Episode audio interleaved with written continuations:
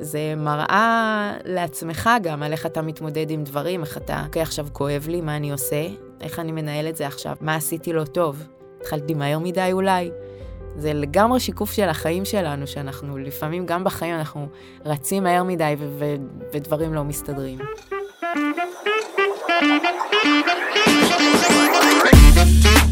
ברוכים הבאים לכושר ואושר, תוכנית אירוח בנושא כושר, תזונה, שינה ו mindset. אני מאמין שבכולנו מסתתר אדם גדול יותר ממי שאנחנו היום, רק לפעמים קשה לנו למצוא את הדרך לשם.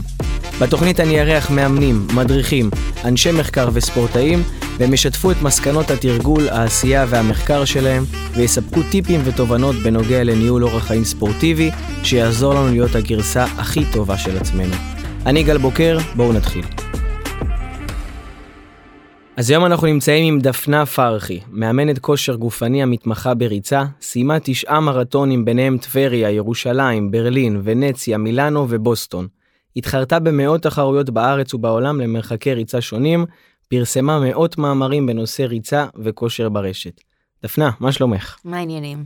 ספרי לנו קצת. קודם כל, איך הגעת בכלל לרוץ מרתון? מאיפה זה הגיע? יש שתי סיבות למה התחלתי. אחד שהיא מאוד מאוד אה, אה, פשוטה מהסיבה הפרקטית שעליתי לתיכון והזהירו אותנו שיש בגרות בספורט אה, למרחק שני קילומטר. אה, ואז לא רצתי, הייתי בערך בת 15. בתור בן אדם שחשוב לו להצליח, אמרתי, טוב, אני כנראה צריכה להתחיל לרוץ, בתיכון רצים, זה מה שעושים. אה, ופשוט התחלתי לרוץ. הסיבה השנייה, אחר כך, אה, לאן שהחיים הובילו אותי, שהמשכתי עם הריצה, כי, כי כולם בסוף עשו את הבגרות וכולם רצו, מצאתי הרבה מאוד uh, שקט, אין מה לעשות, החיים מזמנים uh, הרבה מאוד אתגרים, ומצאתי שהריצה מאוד מחזקת אותי, מאוד מעלה את הביטחון העצמי שלי, ולאורך השנים, uh, עם כל אתגר שהגיע, ראיתי שבאמת זה משהו שאני מאוד אוהבת לעשות, ובעיקר כל הנושא הזה של ביטחון עצמי ו- ושקט ורוגע, אה, הריצה נתנה לי את זה. וככה בעצם אה, הגעתי לרוץ אה, למרחקים ארוכים. עכשיו, קרו כמה אירועים בדרך שכמובן חיברו את הכל. איך אבל בן אדם שרץ, מה שנקרא רץ חובב, איך פתאום הוא מגיע ל- ל- למצב שהוא עושה מרתון? זה ממש מהלך קיצוני, לא? נכון, כן. איך זה קרה? היה לי הרבה מזל האמת. שהמורה שלי לספורט הייתה אלופת ישראל במרתון. בשנים שעוד, אה, אני מדברת איתך על אה, שנות ה-90, אה, לא היו הרבה נשים שרצות. והסתכלתי עליה, ואמרתי, היא נראית לי אישה נורמטיבית לחלוטין, וידעתי, בגלל שגדלתי בבית מאוד ספורטיבי, ידעתי שמרתון זה 42 קילומטר. הרבה פעמים אתה גם שואל היום ילדים או גם מבוגרים מה זה מרתון, הם לא יודעים להגיד לך שזה 42-2, אבל ידעתי שזה 42 קילומטר, והסתכלתי עליה, וזה היה נראה לי איזה פלא, איזה... וואו. כן, וישר השלכתי את זה על עצמי, ואמרתי, מעניין אם גם אני יום אחד אצליח לעשות את זה. היא הייתה השראה בשבילך. כן, כן. עכשיו, אז הייתי צעירה מדי, אה, הייתי באזור גיל, אה, אמרנו 15, אחר כך 16, אה, 17 גם. היא גרמה לי להתחיל לרוץ, היא צירפה אותי לנבחרת ריצה, למרות שהייתי ממש לא, לא בחורה שרצה, לא היה לי איזשהו כישרון מולד, ממש לא, התחלתי יחסית בגיל מאוחר. אבל דווקא אחרי הצבא נסעתי לארצות הברית, ובארצות הברית גיליתי שהיה שם את הבום הזה של הריצה. ושם ראיתי הרבה נשים שרצות מרתון. ושוב, בארץ לא יצא לי, חוץ מה, מאותה מורה לספורט שפגשתי בגיל 15, אה, לא הכרתי רצות מרתון. אה, ובארצות הברית ראיתי נשים כמוני, אולי קצת יותר אה, מלאות ממני, יותר מבוגרות ממני, שרצות מרתון. והדבר הזה פשוט אה, הקסים אותי, ואמרתי, אני גם רוצה לנסות את הדבר הזה. זאת אומרת, אם הן יכולות, למה שאני לא אצליח לעשות את זה? ואז חזרתי לארץ, חזרתי למורה שלי לספורט מהתיכון, נכנסתי לבית הספר, חיכיתי שתהיה הפסקה, נכנסתי אליה לחדר המורים, ואמרתי לה, אתי, אני רוצה שתאמני אותי למרתון. וואו. וככה התחלתי. אם אני לוקח אותך, מה שנקרא, קדימה, סיימת תשעה מרתונים, ובוא נגיד אני עכשיו אה, גל, רץ חובבן, שלוש פעמים בשבוע, ואני רוצה עכשיו להשתפר בריצה, או אפילו להירשם למרתון, מה, מה אני צריך לעשות כדי uh, להגיע לשם, וגם מה הטעויות הנפוצות לדעתך שאני יכול להימנע מהן. יש באמת עכשיו איזה וייב כזה שכל אחד יכול לרוץ, ואני באמת מאמינה בזה שכל אחד יכול לרוץ, ובאמת כל אחד יכול להשתפר בריצה. אני חושבת שצריך uh, לעשות סדר uh, בדברים, ו, ובאמת הרבה אנשים עושים את זה לבד, אפשר למצוא הרבה תוכניות ברשת ו, ובאמת uh, להתקדם ככה, אבל צריך באמת לראות מה המצב שלי עכשיו, כמה אני רץ עכשיו, כמה אני מסוגל לרוץ עכשיו, ולפי זה להציב איזשהו יעד שהוא ריאלי. זאת אומרת, הרבה אנשים ישר מסמנים את המרתון. בלי יעד ביניים? בלי יעד ביניים. זאת אומרת, גם אני עשיתי את זה, גם אני ידעתי שבסוף אני אגיע למרתון, אבל uh, נקודת הפתיחה שלי הייתה, בוא נגיד, חמישה קילומטר, שישה קילומטר שאני מסוגלת לעשות. ו, והצבנו בעצם יעד uh, uh, שהוא כמעט uh, שנה קדימה, שנתיים קדימה. וואו. כן. אז, אז כל אחד לפי נקודת הפתיחה שלו. וכמובן, אני מאוד ממליצה להיעזר באיש מקצוע, לפחות לחודשים הראשונים ובאמת לראות שלא מגזימים יותר מדי, כי אחת הטעויות הנפוצות שאנש, שאנשים עושים, זה אה, באמת להעמיס על עצמם יותר מדי. אגב, זה הקסם של הריצה, וזה גם מה שמכשיל הרבה מאוד אנשים. מאוד מאוד מאוד קל להשתפר בריצה.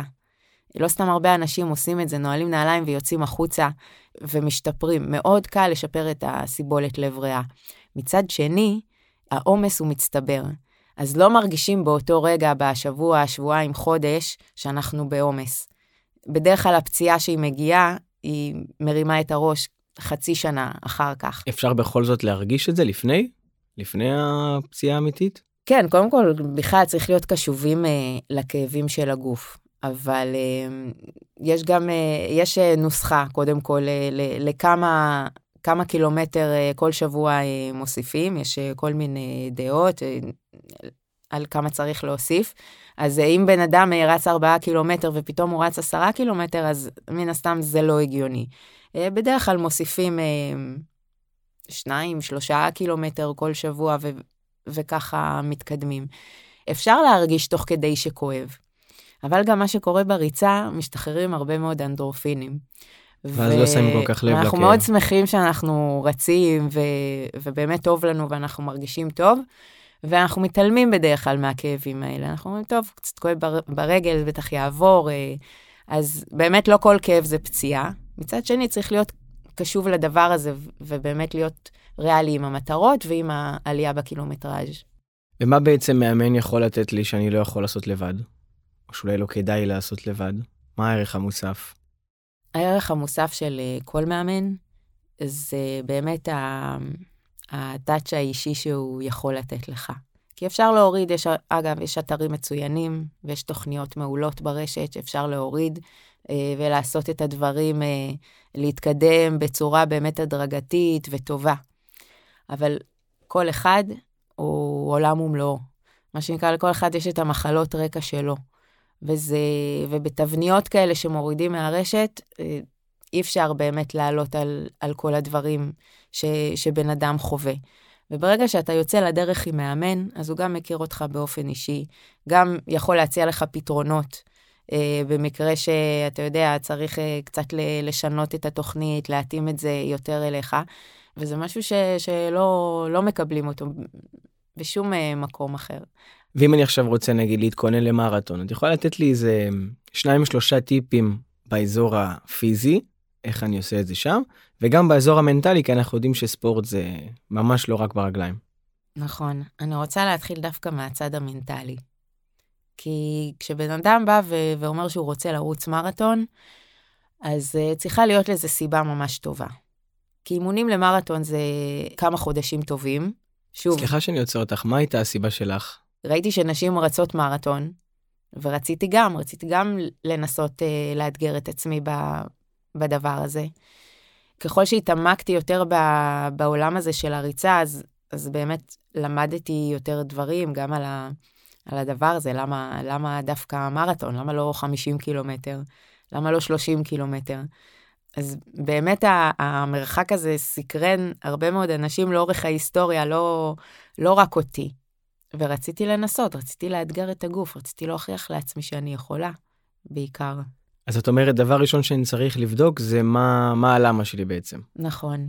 ומה עוד? עכשיו, מה הלמה זה גם, זה, זה דבר שהוא מאוד מאוד אה, רחב. ברור שכל, שתשאל כל בן אדם למה הוא רוצה לרוץ מרתון, אז הוא יגיד לך, בשביל האתגר, אני רוצה להוכיח לעצמי שאני יכול.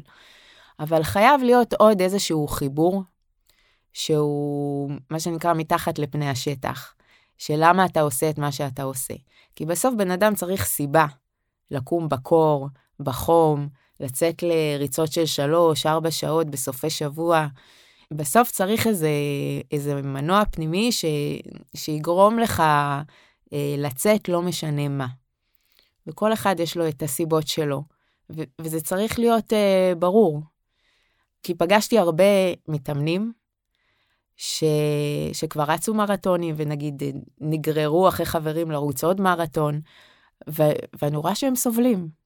אני רואה שהם סובלים כי, כי הם לא באמת רוצים.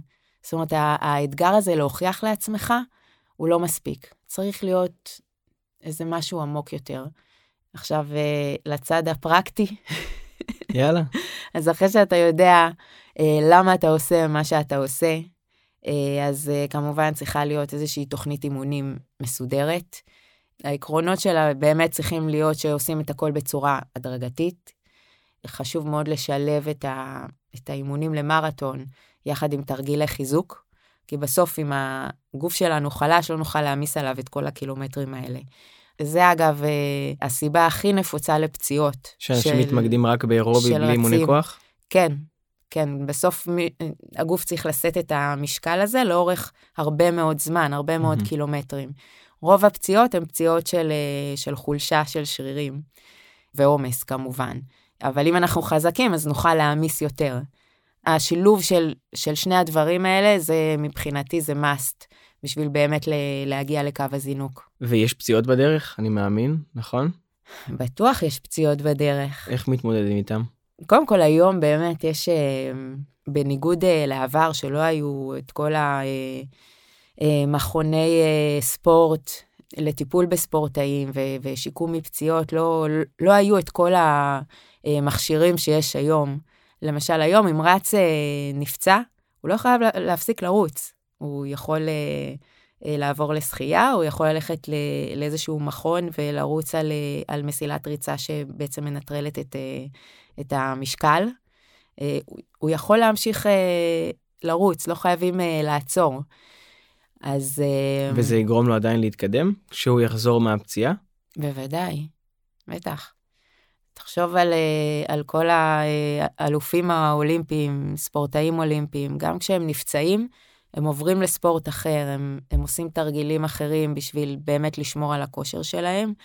אה, אפשר לרוץ במים, אפשר אה, לשחות, עושים הרבה חדר כושר בתקופה כזאת של פציעות בשביל להתחזק. יש הרבה פתרונות, וכן, הקושי הגדול הוא מנטלי. על הנה, עכשיו נכשלתי, הייתי בדרך למשהו, אני עוצר, וזה הקושי הגדול. אתה דיברת על קושי מנטלי, אני אשים רגע את הפציעות בצד. בוא נגיד ויש לי מוטיבציה מאוד גדולה ועשיתי מרתון אחד. איך אחר כך אני עושה את העוד שמונה שעשית? זה נראה לי קושי מנטלי הרבה יותר גדול. עשיתי, השגתי, איך עוד פעם? תראה, מה שהניע אותי זה קודם כל הייתי מאוד מאוד סקרנית לראות מה יהיה הכי מהר שלי. כמה מהר אני יכולה לרוץ את המרחק. אגב, עוד לא סיימתי. אני מרגישה שלא... זה נגמר מתישהו? אה, זה ייגמר כשאני אחליט שזה יהיה הכי מהר שלי. עוד לא סיימתי. צריך להגיד למי ששומע אותנו שאני אה, אה, שנתיים אחרי לידה. וואו. אני עכשיו, אה, בוא נגיד עד לפני שנה עוד אה, ככה הדברים עוד לא הסתדרו, אני עכשיו חוזרת לעצמי.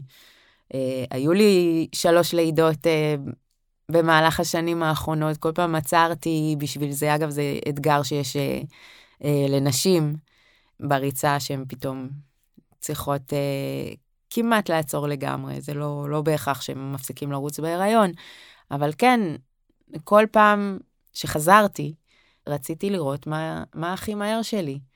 זה אה, הפך להיות הלמה. אני חייב לשפר את הזמן.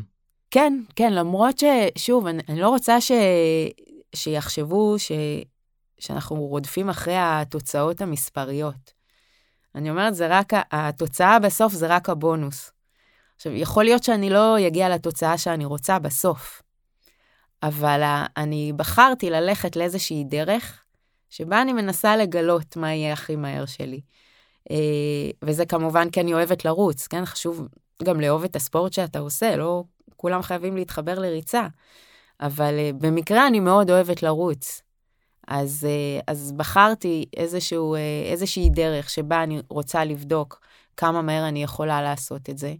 Uh, ובדרך אני כמובן מרוויחה עוד דברים, עוד אתגרים. בכלל... Uh, מה את מרוויחה? תראה, תמיד הריצה היא שיקוף של החיים שלנו. החיים מזמנים לא, לא מעט אתגרים ומהלומות, אם זה פציעה בדרך, או פתאום אה, אי אפשר לרוץ, פתאום יש קצת לחץ בעבודה, ו- וצריך לראות, אה, וילדים ומשפחה, ו- ובאמת צריך לראות איך אנחנו אה, מנהלים את כל הדבר הזה, בשביל באמת אה, אה, להתמיד. אה, אז, אז אם ניקח את החיים, לריצת מרתון, בתוך ריצת מרתון עצמה, שהיא לא יודעת, היא, היא בערך אה, שלוש שעות, ארבע שעות של ריצה, קורים שם מלא דברים שצריך לנהל אותם, צריך להתמודד איתם, צריך... זה, זה מראה לעצמך גם על איך אתה מתמודד עם דברים, איך אתה, אה, אוקיי, עכשיו כואב לי, מה אני עושה? יש לי עוד 30 קילומטר, איך אני מנהל את זה עכשיו שכואב לי? מה עשיתי לא טוב? התחלתי מהר מדי אולי? זה לגמרי שיקוף של החיים שלנו, שאנחנו לפעמים גם בחיים אנחנו רצים מהר מדי ו- ו- ודברים לא מסתדרים. מה אמרת לעצמך כדי להמשיך את העוד 30 קילומטר? מה, מה אומרים במוח כדי להצליח לעשות את זה? קודם כל, האמת שמי שמגיע לרוץ מרתון יודע, שה... יודע את הקצב שלו, יודע על איזה קצב הוא צריך לרוץ. Mm-hmm. אז אם uh, כואב לך ויש עוד 30 קילומטר, כנראה עשית משהו לא בסדר. בדרך כלל האתגר הגדול במרתון מתחיל החל מהקילומטר ה-30, 35. גם אם התחלת על קצב שהוא, אה, שהוא נכון וטוב, שם זה האתגר הגדול. שם זה כבר קצה גבול היכולת. שם ההתמודדות הגדולה, שאגב, בהנחה שהתחלת על הקצב הנכון, ההתמודדות היא רק מנטלית.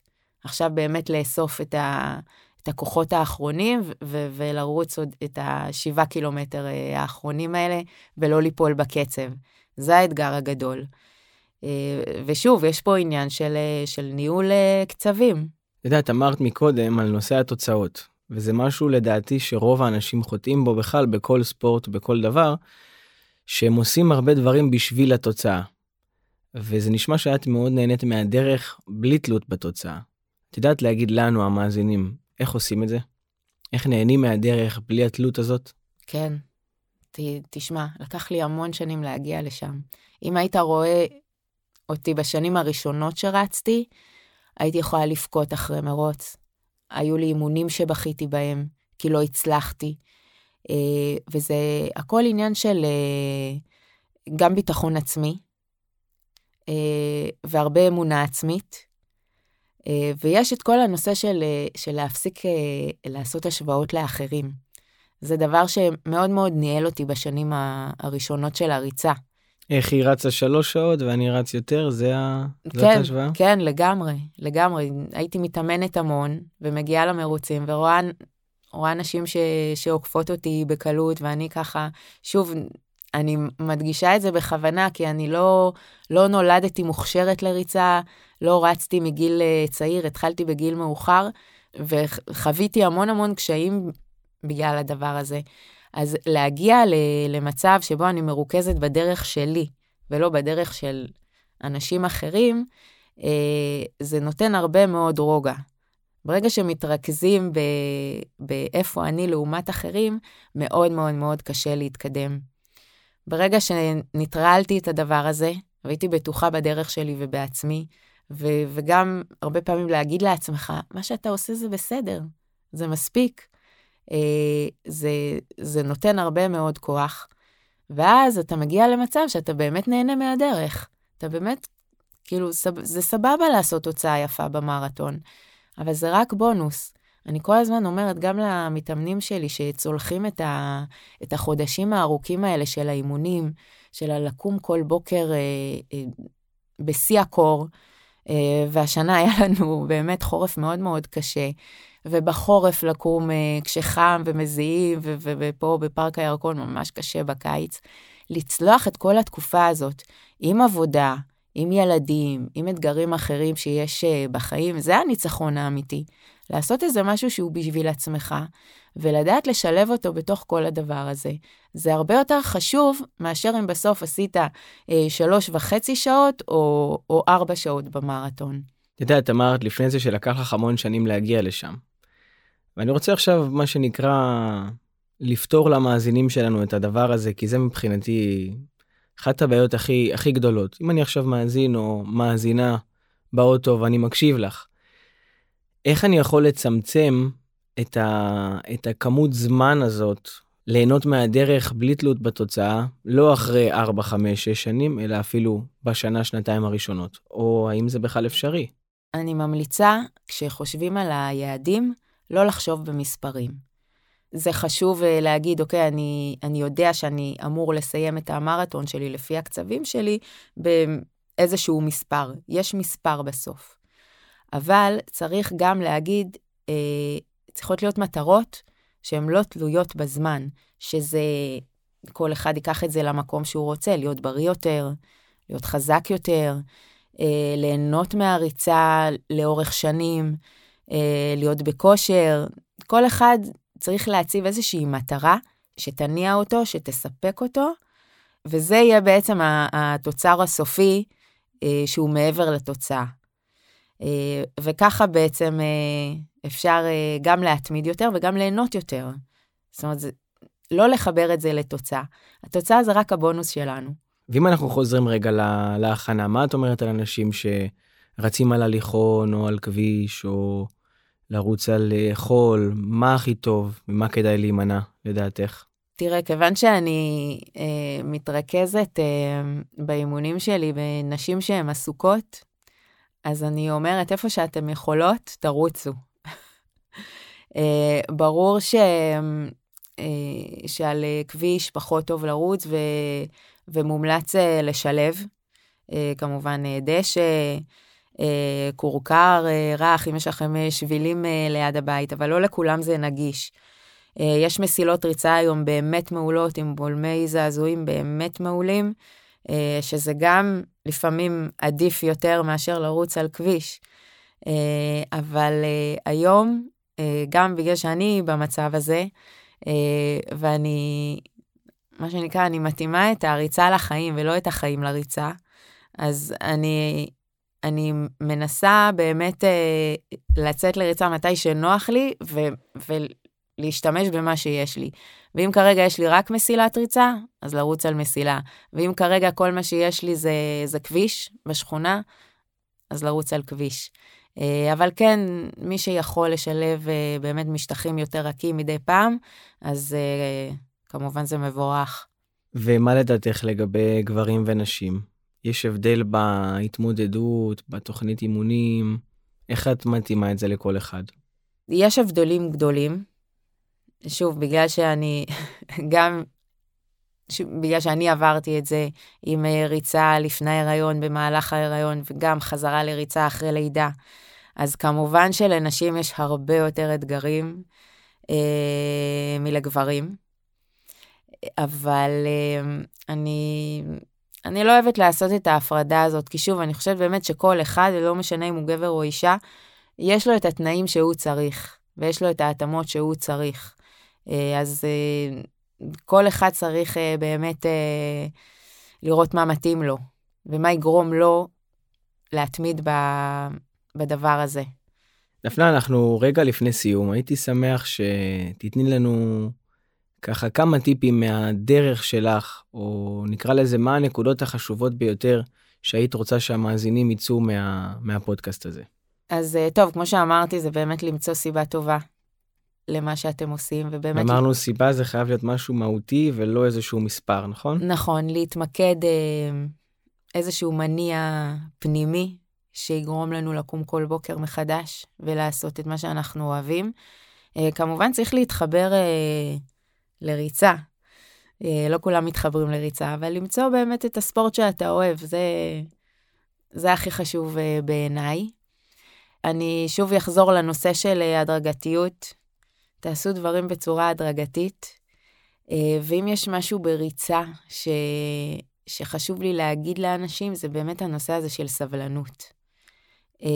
ככל שהדרך תהיה יותר איטית, ככה תדעו שאתם באמת במסלול הנכון. זאת אומרת, זה לא חוכמה לבוא ולהגיד, הנה, רצתי מרתון, וחודש אחר כך לא להיות מסוגל אה, לרוץ אה, כמה חודשים. אז אה, אני ממליצה לאנשים שמתחילים לרוץ, לא לקפוץ ישר למרתון. לקחת שנה, שנתיים, לבנות את עצמם, חמישה קילומטר, עשרה קילומטר, להתחיל לעשות מרוצים של חצי מרתון, ובאמת, אחרי שכבר יש בסיס רחב והגוף חזק, אז אני אומרת, לכו על זה, ת, תיכנסו לתקופת אימונים אה, של מרתון. אה, צריך הרבה הרבה הרבה מאוד סבלנות. ואני אגיד גם לרצים הוותיקים יותר, על הנושא של השיפור. לפעמים לוקח הרבה זמן לשפר תוצאה ממרתון למרתון. זה לא סתם שאנשים עושים הרבה מרתונים.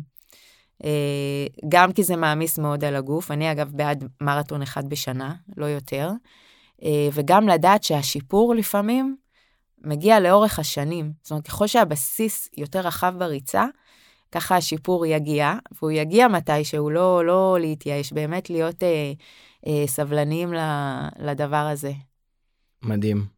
דפנה, איפה אנחנו יכולים למצוא מידע עלייך, כל המאזינים שרוצים אה, ככה ללמוד יותר ולקבל ממך יותר אה, מידע, איפה אנחנו מוצאים את זה? אז אה, יש הרבה תוכן uh, בפייסבוק ובאינסטגרם, דפנה פרחי. יש לי אתר uh, דפנפרחי.co.il, יש הרבה מאוד חומר ומאמרים שם. זהו. טוב, אז דפנה, תודה רבה רבה רבה אותי לפחות לימדת אותי. המון, אני בטוח שכל המאזינים הולכים סופר ליהנות מזה. אז תודה רבה. בכיף, תודה. מאזינים יקרים, תודה רבה שנשארתם עד הסוף והאזנתם לנו, אני מקווה שהפרק העשיר אתכם. אם אתם רוצים לשמוע עוד פרקים, תירשמו למעקב, אתם מוזמנים לפנות אליי גם באינסטגרם, גם בפייסבוק, הלינקים כאן למטה. יאללה, נתראה בפרק הבא.